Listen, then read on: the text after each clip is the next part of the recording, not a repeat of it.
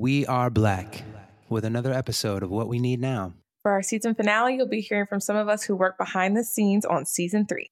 We will share some of our perspective and experiences as Black folks working in the environmental movement. And it's going to be juicy. Okay. What We Need Now, a podcast where we invite the people doing the work to do the talking.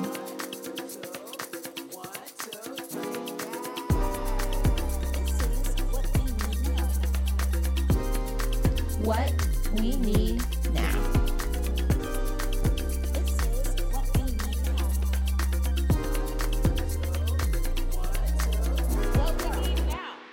Hey everyone, my name is Avery Sinclair Rains. I use she and her pronouns, and I'm based in Baltimore, Maryland on Piscataway land. I am the senior digital strategist for the climate campaign at Greenpeace USA, which basically, if I had to sum it up, is like doing digital marketing, but instead of selling a product or a service, we're selling advocacy, we're selling campaign ideas. Hi, everyone. My name is Tamira Adams. I use she, her pronouns. I am based in Muskogee land in Evans, Georgia. Now, just recently moved. Um, my job title is I'm a grants coordinator for institutional partnerships. And I basically organize the money that comes in for our department. For the people who get the money, I organize it. Hey everyone, I'm Shantae, she, her, hers. I'm in Raleigh, North Carolina on Lumbee land. Um, I'm the social media strategist for Greenpeace. Um, and I pretty much manage our social media platforms and help drive our digital strategy and tactics to engage uh, audiences across our platforms. Hi everyone, my name is Tanya Brooks. I use she, her, hers pronouns. I am on Manahoac land, otherwise known as Fairfax, Virginia. I'm the Senior Strategic Communications Specialist with the Greenpeace Oceans and Plastics campaigns, which basically means that I help to get the word out about all of the wonderful stuff that Greenpeace is doing. I'm, I'm Rico, he, him, his pronouns. I'm on Ohlone land in Oakland, California. I'm an activist training and development officer. Um, and like the layman's terms for what I do is train people who want to take risks, teach them how to take those risks safely and strategically. That's that's basically what I do. Um, so climbing, you know, boats, fun stuff like that. Um, and so we got a good mix. We got people like who've been in the environmental movement for a long time. We got folks who just moved into this space more recently from other kinds of advocacy. We got development. We got communications. We have online digital strategy actions. Um, and so I'm excited to hear all these perspectives. We also have Shantae, who's in her last week at Greenpeace. So that is a very specific perspective. We're glad that we got to record this before you leave. Um, so I just want to hear from everybody like, what is your environmental origin story? You know, like if this is the first movie in your, the Marvel series of your work in Greenpeace, tell me that story. So, yeah, this is Avery again, and I had an interesting journey to the environmental movement. I was a radio DJ during college in Louisiana, and I was giving away tickets for Jazz Fest, which I highly recommend if you get the chance to go. Please check it out. Um, but Jazz Fest is has been sponsored by Shell for quite a while now, and every time that we would have to give away the tickets, we would have to say Jazz Fest sponsored by Shell. And we got a lot of angry calls from a lot of people living in coastal Louisiana, a lot of fishermen, a lot of shrimpers. And keep in mind, this was 2013, so maybe 2012, so right after the BP oil spill. So we got a lot of calls from folks living in coastal Louisiana who were pretty upset and angry about oil and gas sponsorship of Jazz Fest. And I knew nothing about this. So I started attending some community meetings down in Plaquemines Parish. And that sort of brought me on this journey of environmental justice organizing. And eventually I headed to DC and ended up in the NGO world and ended up here at Greenpeace. This is Tamira again. Uh, I actually majored in psychology in college, and I did not want to do research and I didn't want to counsel. so, what do you do with a psychology degree when you don't want to do either of those things? Uh, and so, my senior year, I took a capstone project, which is like your final project, and we helped an environmental nonprofit organization rescale, like reorganize. We went through all of their files. And so that was extremely interesting to me. So that's how I got into the nonprofit world. I bounced around for a while, working in every type of traumatic background that you can imagine. I worked with foster care, I worked with survivors of human trafficking. And I ended up at Greenpeace. So I was really interested in their mission and just kind of like the values of the organization. So I um I moved out to Colorado in 20 geez, what year was this? 2013 and totally different engagement when it came to like environmental issues. So I was like outdoors a lot. Ended up connecting with a lot of environmental groups on the ground.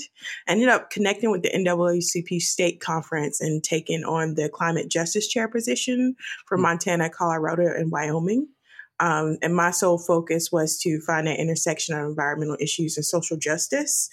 And my first big convening for NAACP state conference that sparked a collab with the Sierra Club and we ended up doing these things called healing hikes, where it was encouraged to talk about social justice issues, encouraging more BIPOC communities to get outdoors. And that series really sparked me to want to get more engaged um, in the environmental movement. And an opportunity came for Greenpeace. And I was like, I want to take that on. Yeah, I was trying to think while everyone else was talking. I'm not sure I have a point of origin, but um, yeah, I studied geography in high school. It was like one of my favorite subjects. And I also started out at university and I did that in my first year. But then I switched to like international relations and went on the path of doing some diplomatic work. And I think overall, the thing that has brought me to the environmental movement is just the connection between the environment and justice issues because overall, I think my goal of my career is to might sound really corny is just to try to make the world a better place. And i think the environment and the connection to the justice issues is a great place to start doing that. That does not sound corny to me at all. That's dope. We we talked a lot on the podcast about this like long history of black and brown people working to protect the environment and the very obvious, very clear links between systemic racism and climate change. Greenpeace has put out reports about this as well. And despite that, we've also talked about how the broader environmental movement is not inclusive of black folks and brown folks, right? And so I want to ask y'all, do you feel like from your position, from your experience, do you feel like you have a seat at the table? And what does that mean to you? Yeah, I think um, things have been changing a lot and increasingly our voices are now being heard in spaces where they weren't usually. I know we have deep roots in the environmental movement that weren't always acknowledged. So it's good to see the transition where that is now coming to the forefront and working at a legacy organization like Greenpeace with someone like our co-ED, um, Ebony at the helm really says to me that our voices are now becoming more and more a vital part of the conversation. So, yeah, seeing persons like Ebony and Tefere from Greenpeace being involved in those conversations says to me that we are we are a part of it. I would agree that it seems like the times are changing. Um, however, where I am at is that it's one thing to have a seat at the table. It's another thing to have a hand in planning the dinner party, right? To like help with crafting the menu, to make be able to actually make decisions around the meal, the metaphorical meal that everybody is going to sit down and enjoy. I have seen in my years in the environmental and climate movement more and more Black folks entering positions of leadership. However, I have not actually seen a shift towards crafting solutions that are rooted in the knowledge of Black communities and communities of color, particularly Indigenous and Native communities as well. I've, I think it's great that there are so many Black folks in leadership. You know, I think what the EPA is doing with their new Office of Environmental Justice is amazing as well. However, I'm, there's still a gap between our presence at the table and actually coming up with community based solutions that will truly help our people. sometimes to me, it can feel a little bit like we are checking diversity boxes. You know, Hmm. like, oh, there's X amount of Black folks on this task force or in leadership. But until I really start to see solutions that embody the knowledge that our communities hold being actualized on a larger level, I won't actually feel like we have a true seat at the table. Hmm. I definitely feel that. And I, I guess I don't know much about like the development of the newer environmental justice program at the EPA. Like, how different is it from the one that they got rid of when Trump came in? Or is it similar? I think it's larger. Larger, I'm not. okay. I don't know all the details about it, but my understanding is that it's much, much larger, like dozens of jobs, which is exciting, which is really great, and we need more of this, absolutely. But again, our communities hold a lot of knowledge, and I'm I'm a big believer in uplifting indigenous stewardship, and I also think that you know Black folks have a lot of indigenous knowledge as well in terms of across this diaspora, particularly I'm thinking of in the Caribbean right now. And I don't see that knowledge being applied to solutions that are coming forth. Mm. I'm hearing kind of like the do we have this seat at the table as like black people? But I'm also curious, like, do you feel like you have one? Yeah, on the two points you just raised, Rico, in terms of you, you asked, do you feel like you have a seat at the table? And I was wondering if you're talking about you personally or you collectively? Because just thinking back on what avery said and the way that the global south has been treated recently there's been a lot of discussion with the queen passing about colonialism and hmm. reparations and of course its connection to the environmental movement. We know that things like 1.5 to stay alive started i think in the global south and issues like that.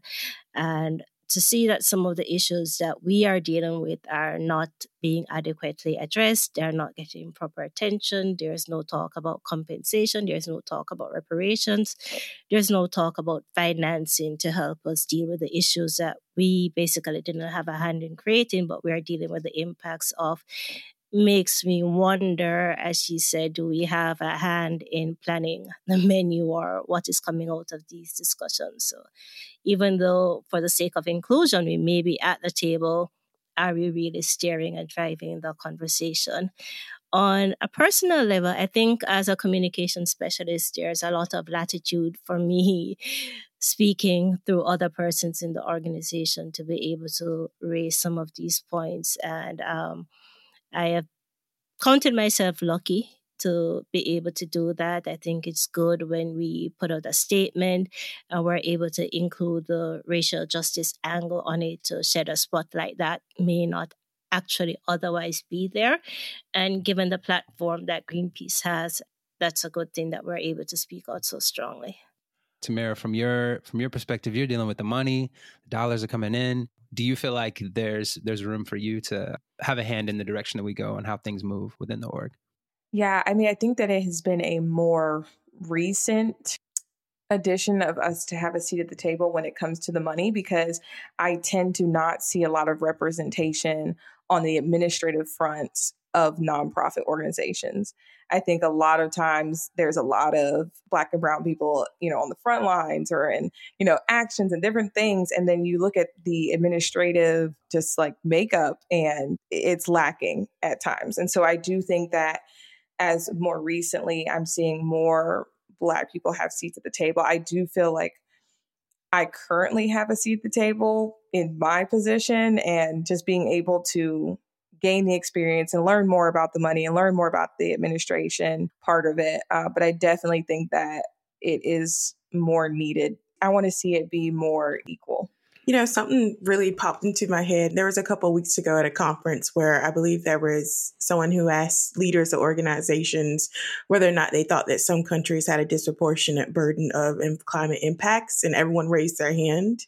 And then when the question was about like reparations or like accountability, no one wanted to actually take action. And I feel like that's kind of where we are. We're as a country and maybe even the world. I just, I just feel like because so many issues are intersectional, they are really being seen on a large scale, whether it's like climate impacts or whether it's like uh, racial injustice happening, you cannot get away from it because it's in your face. And when it comes to like climate impacts and issues, I think BIPOC communities are being asked to be at these tables.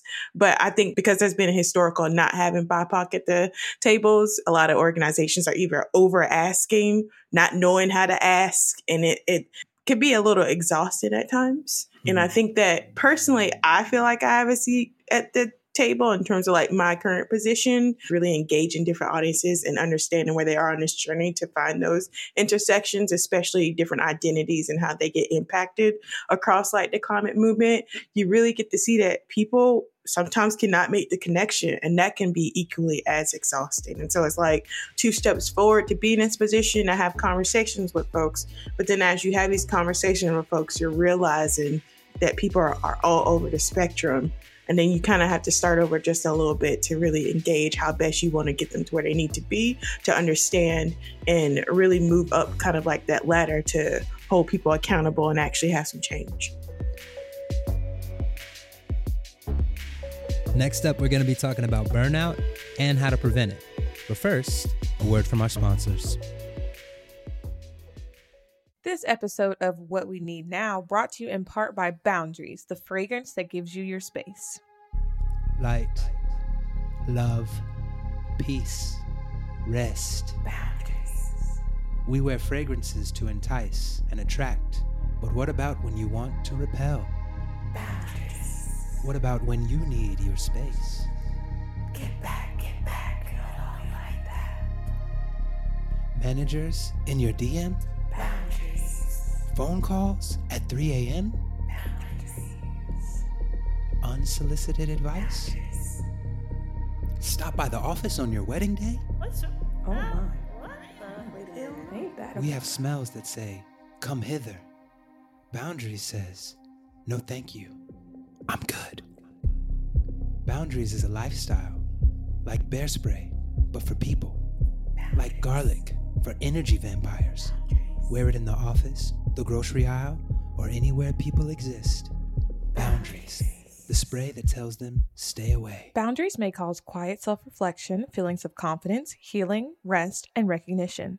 If these symptoms persist, do not consult your doctor. Enjoy. So, in nonprofit work and in movement spaces, we spend a lot of time advocating on behalf of our organization and campaigns or with folks on the front lines. But sometimes it can be much harder to advocate for ourselves. And so, I would like just to know from all of you what are your non negotiables and how do you advocate for yourself? Working a lot in nonprofit spaces, especially my background is in smaller nonprofits. So you do everything. That is that's the code. You do everything because everybody does everything. And so I've had to learn my limitations and and things that are outside of the scope of my job description.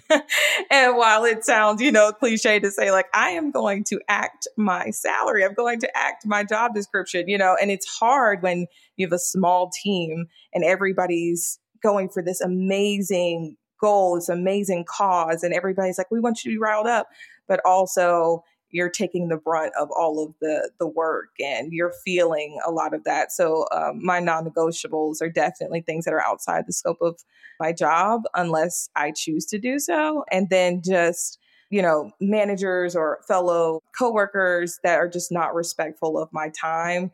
And when i set those limitations and boundaries to say that i'm i have too much on my plate. Similarly i it took me a minute to get where i am at and it actually took like a mind shift because I was, you know, started in the movement, nonprofit, limited resources, but was doing everything I possibly could, wasn't sleeping. And I thought that's what movement work meant. It meant that you do everything possible. You tire yourself out to show that you are committed and you're going to do it.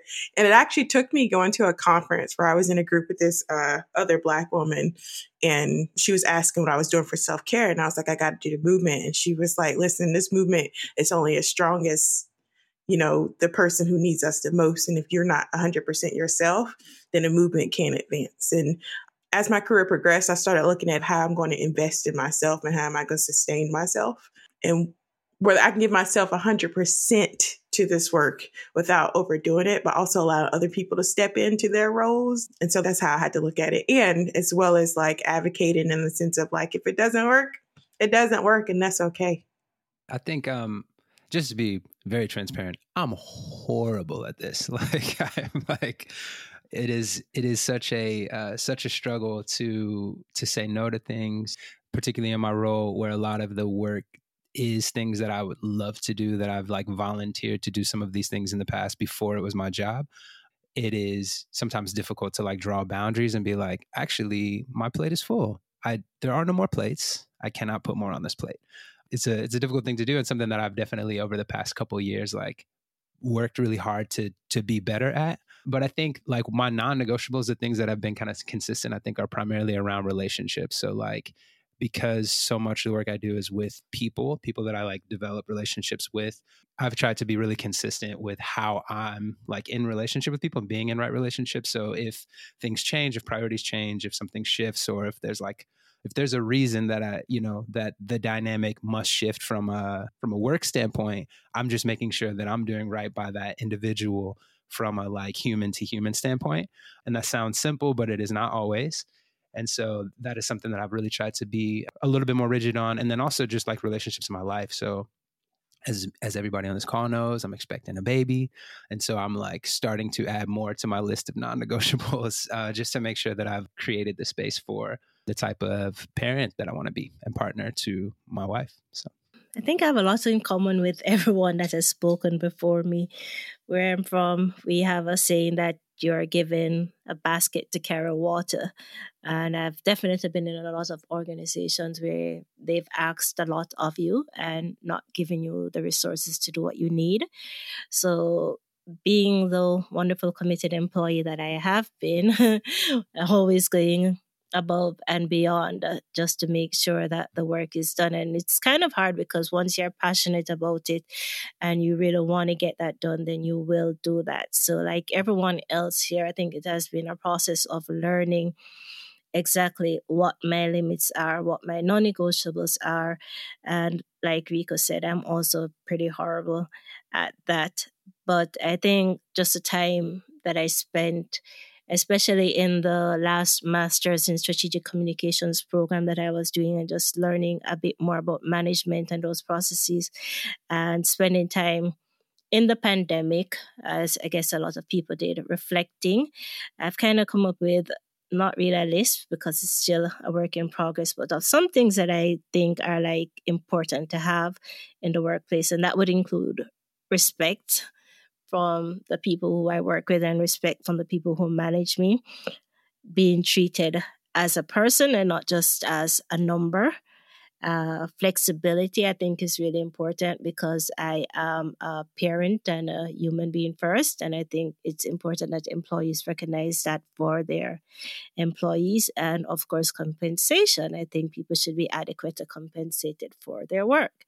So getting a fair and appropriate wage for my qualifications and for what I bring to the table, I think should also be a non negotiable for me.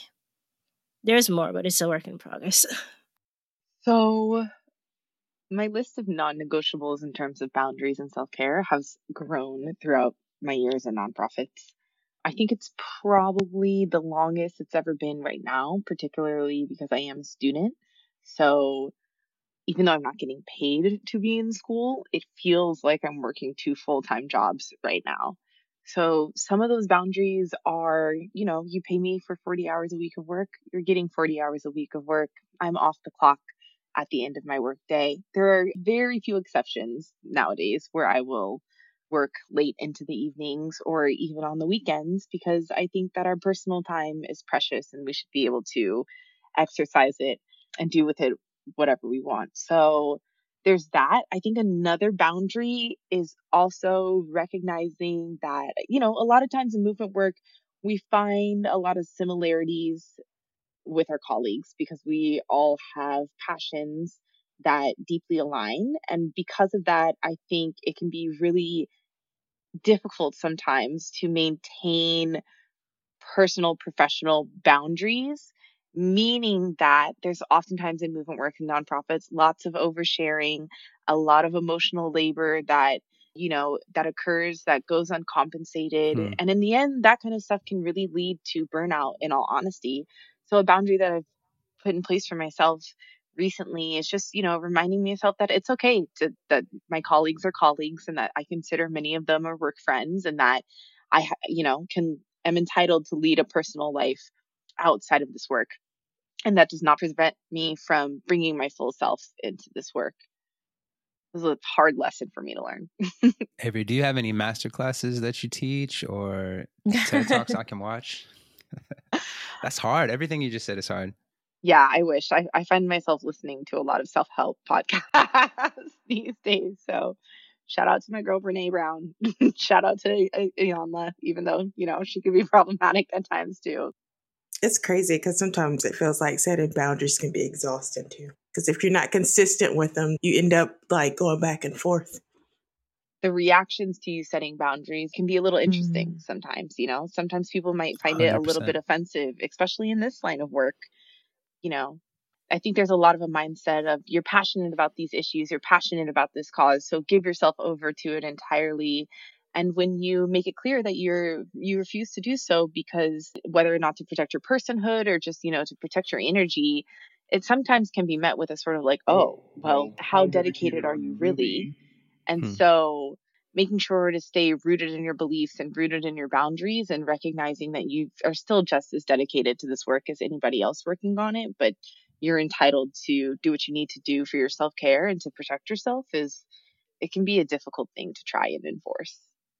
I don't know why, but what you just said really just gave me like a goosebumps in terms of like who defines what self care is and like measures you up against it. And like, where did that come from? Of like, why mm-hmm. have we operated in a movement where if you aren't working days and nights and giving yourself, then that's not seen as committed.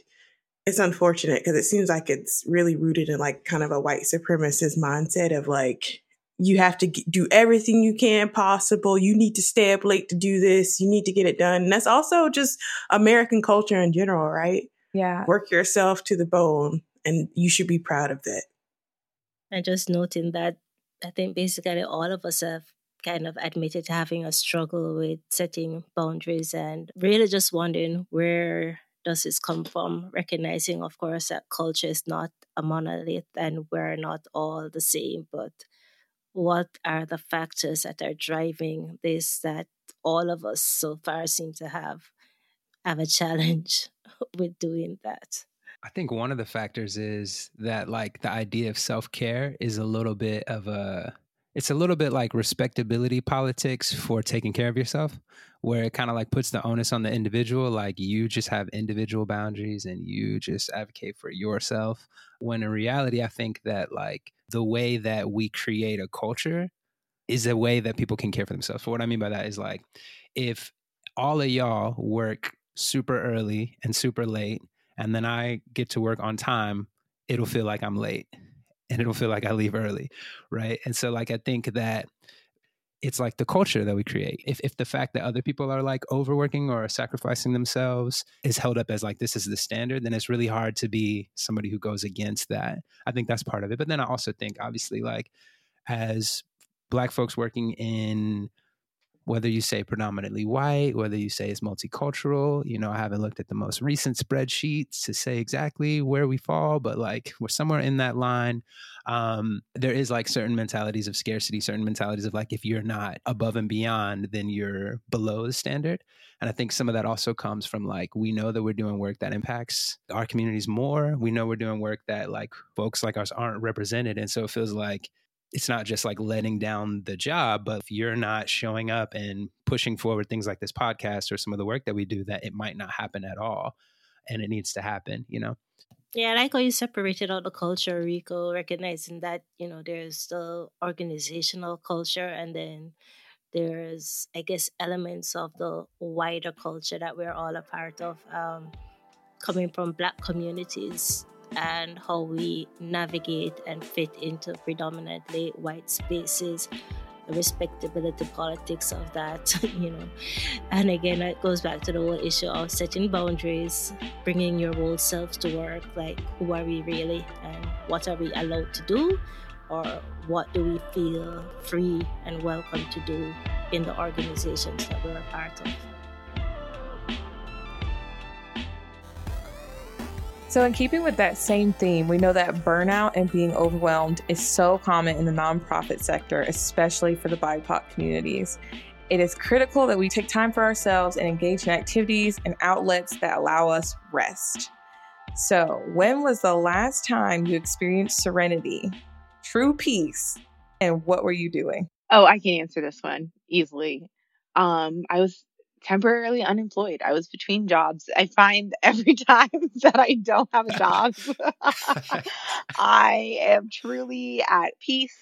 Um, I think I was in Trinidad, just soaking up the sun, eating great food, liming with the boys and the friends, you know, just having a good time. Um, yeah. So, but in terms of when I am employed, I think the times where I find myself to truly be at peace is usually when I'm around my family. I will say those moments are like fleeting and far between because like any families, my family can be can be a lot. But just being around my family, whether it's my my biological family or my chosen family and my friends, really enables me to just fully relax and sort of forget about all of the worries of the world and all of my responsibilities. I've been making a, more of an effort just to get out and go hiking more, especially now where I'm at. I'm near a hiking trail. And so I'm forcing myself just to go out and with limited connectivity. So I'm just focused on making sure I stay on the right path. Now I talk about it, I feel like that's literally the right path, but also making sure I'm just in my thoughts and just getting that clarity and thinking through where I need to get to and just letting go. I think that I've really appreciated more having that downtime and not being online as much to really just free my mind up and also traveling as well. Um, got back from being in Latin America for a little bit. And so I, I had to focus on, you know, speaking another language and making sure I wasn't offending someone. And I, I'd take that experience over just being just outwardly stressed. But that was just peace in knowing that I'm learning new things, but able to escape the, what can be a little bit of chaos in my work and it teaches you a lot about yourself. Yeah, the last time I think I experienced something close to serenity was being back home in Jamaica. We had gone to a, a restaurant totally unplanned and just found a seaside cliff and beautiful alcove with just the nicest water, you know, and just finding that little space to enjoy with my family was a moment of serenity. And again, on my last visit to Jamaica, just being able to to vibe with all of the things, the food, the people, the culture, the language, the beaches, which are always fabulous, was, yeah, that felt like serenity to me just happy to get away from it all and experience that. I totally agree. I think mentally, I'm still in the islands at all times. I took a trip to Antigua for our honeymoon and it was fantastic. There's nothing that beats the clear blue water and like sitting out in a hammock. It's just, it's superior, actually. yeah, um, the beach is always my happy space, too. Yeah. Yeah, mine too. So, uh, we've talked about rest. I think a lot of you mentioned places and you know things that you do, but are, are there any specific activities that you do that really help to rest or unwind or just to disconnect for a minute? Yes. The answer is nothing.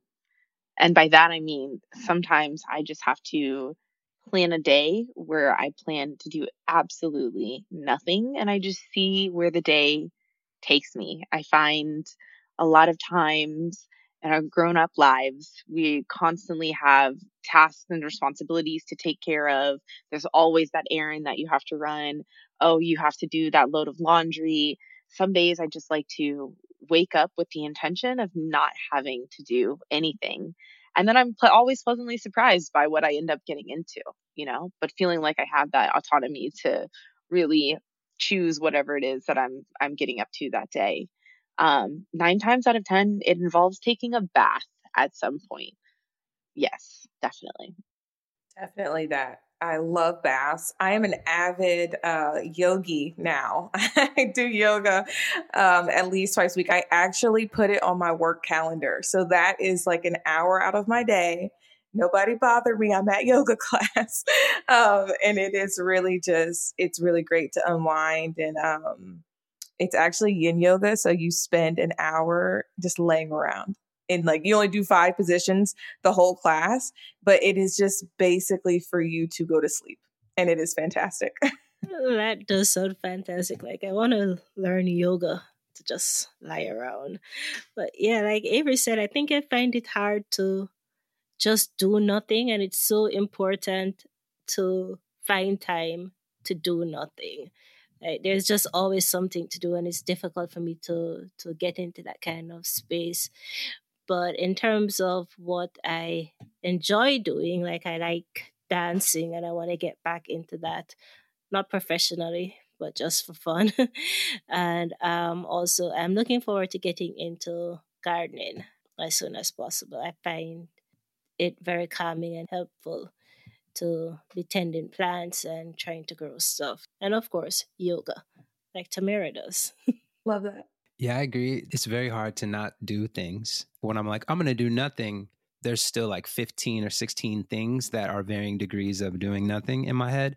Um, and like the last tier right before actually doing nothing is reading, which is something I love to do. And if I'm really like, okay, I don't need to worry about these tasks, I'm going to read. Um, so I've been sh- reading more and, and definitely like doing audiobooks because at least then I can if I don't have enough space and time for myself to read, I can like listen to an audiobook while I do some other thing that has to be done.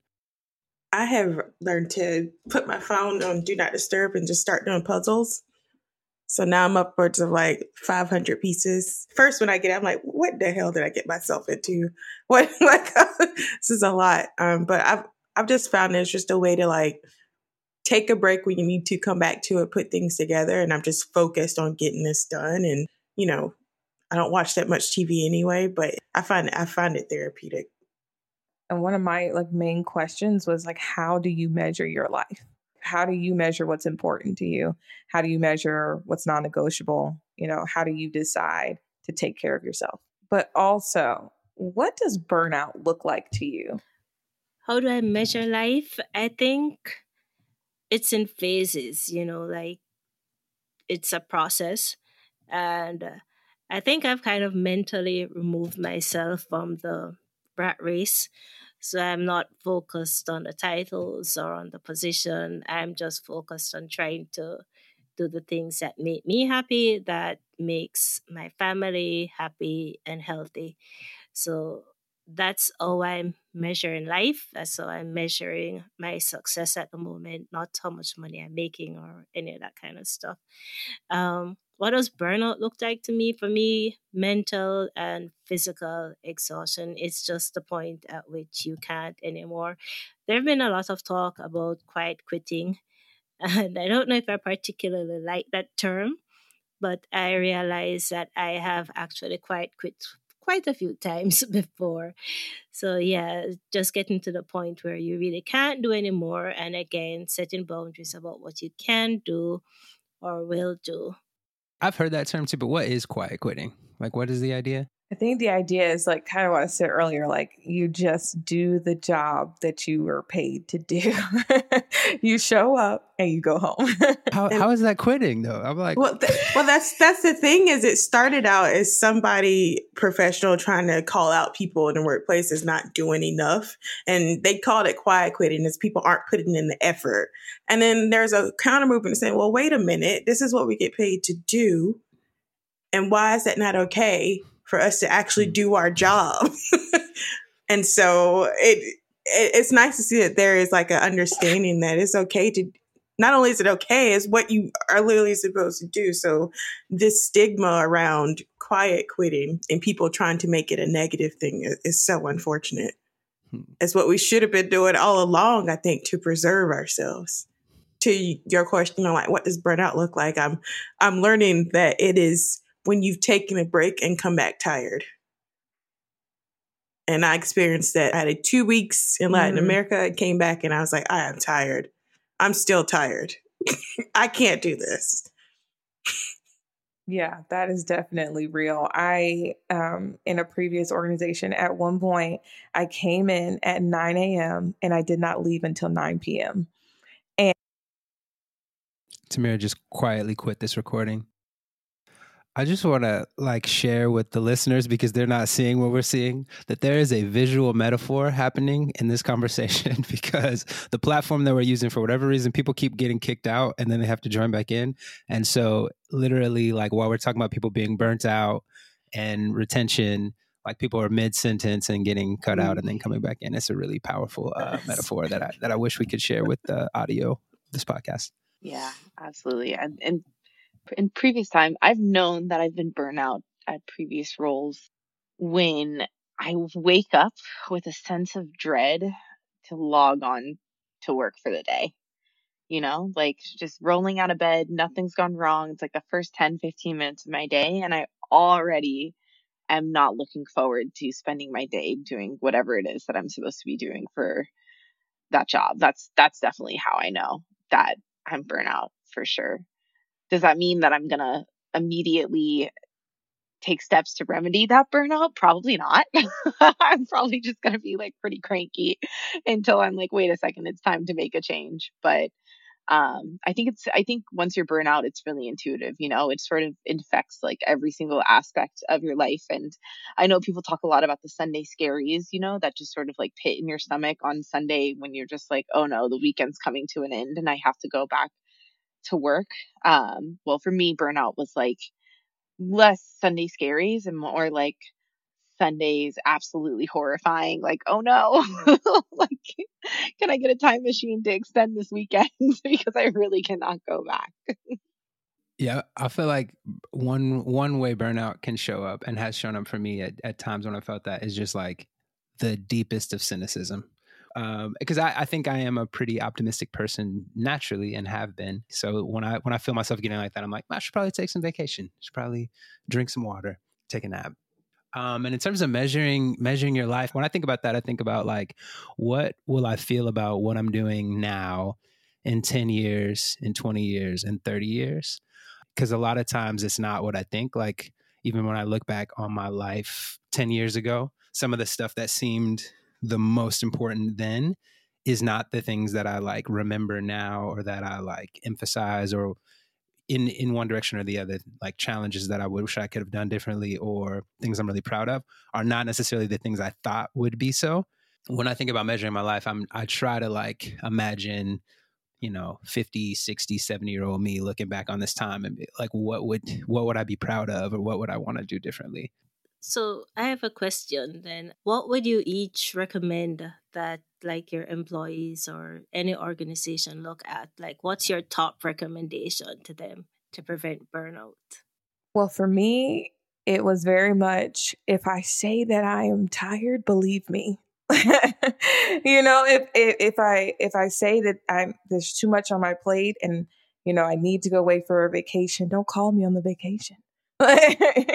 you know, very much so. I think it is very important to have um, employers that are very aware of their employees, that they have emotional intelligence to understand that, like, this work is hard and I do not want to burn out my employees. So I'm going to check in on them. I'm going to, you know, and so I think that's what I look for in a supervisor and a manager um, and an employer as in a company is that they actually care about their workers.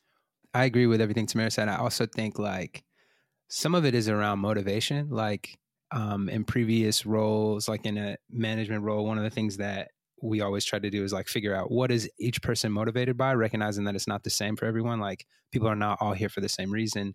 And so then trying to consider what is somebody motivated by and adjusting accordingly if you see the signs that someone is like losing that spark or losing that motivation rather than assuming it's a problem with them like taking a little bit on like, okay, what can I do individually or what can we do as a team or as a organization to like to to reach out to this person? And overall like what Tamara said trust that person. Trust that person when they say they're tired. Trust that person when they say they're good too. Like let it be. They don't necessarily need to prove to me that they're doing okay if they say they are.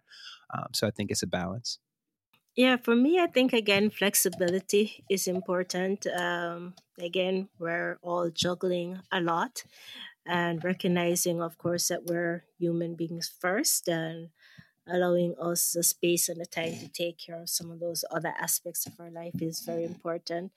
I spoke earlier about resources. Um, I really think it's unfair when employers ask you to do things and they're not providing you with the proper resources. For me, that's a big source of burnout because then it's just like you don't have enough to do what you need to do. There's the mental aspect, there's physical aspect, it takes you much longer. It's not efficient. All of that just makes you exhausted. And Rika said something which I also think is important. Um, praise, rewards, and recognition. I think we all might be a little bit shy to say, yeah, we like getting praised or we like getting recognition. But I think mentally, it really helps to know that the work that you're doing is valued, that it is recognized, and that you're being appropriately rewarded or appropriately recognized for what you're contributing. Those all help mentally. Yeah, I would even say like going into a new position, or even if you're in a position, it's important to sit down with your supervisor and like come up with like almost like a care plan, like an action plan of like this is this is how I respond when I am feeling burnt out, or this is how I like to be motivated. This is how I like to, you know, I think that's really important to be able to have that open dialogue with whoever your supervisor is, um, and even getting to know your your fellow coworkers and things like that, because that can make workplace interactions even better. Um, I think that goes with a lot of relationships in general, just in life. I, it, it is really important to have that open communication and clearly like established um, just identifiers so that you know people know how to navigate. Does anybody have any final thoughts any last little nuggets of wisdom that they want to share with our listeners? Take care of yourself. Take time. Work will be there. Um, spend time with your family spend time with your friends your chosen family. You won't always get that time back so that's what i would have to say. Take care of yourselves Invest in yourself. Invest in your future. Invest in who you want to be, whether that be at your current employer or where you're going to be down the road. Find and use the tools that you can and really take care of yourself. I literally get affirmations sent to my phone, and literally the one that just popped up said, Unhealthy choices are my past. Mm. And I just feel like hmm. that's a word. I'm like, snaps. I think finding your community, uh, wherever it is that you may be working is also really important. I personally feel very grateful for the Black staff at Greenpeace. I feel grateful for my other colleague friends at Greenpeace as well. But um, finding a community that you can turn to when things get tough is always really nice while maintaining those boundaries. It's a gentle balance. yeah, for me, I think I would just advise people to try to find ways that they can align their passion and their purpose. I think people are more happier, they're more fulfilled whenever they bring those two into balance. So, whether it is in your professional life or in your personal life, just try to find a way where you are doing the things that you love and the things that make you happy. So that concludes our episode, and with it, season three of What We Need Now. We want to thank our guests, who in this case were also our hosts, and our writers and producers. We end every episode with an ask, something that we want you to do, and this month, the ask is for you to find some time at your earliest convenience to do nothing. Just don't do anything for a little while. See how that feels. And if you want to learn more about the power of rest, Follow Tricia Hersey at the Nap Ministry on Instagram and check out her new book, Rest is Resistance. We want to thank you for listening, and if you enjoyed this episode or any this season, Why don't you share with a close friend or colleague? And as always, please subscribe and leave a review wherever you listen to your podcasts. That's all for this season, but we'll see you next time on What We Need Now.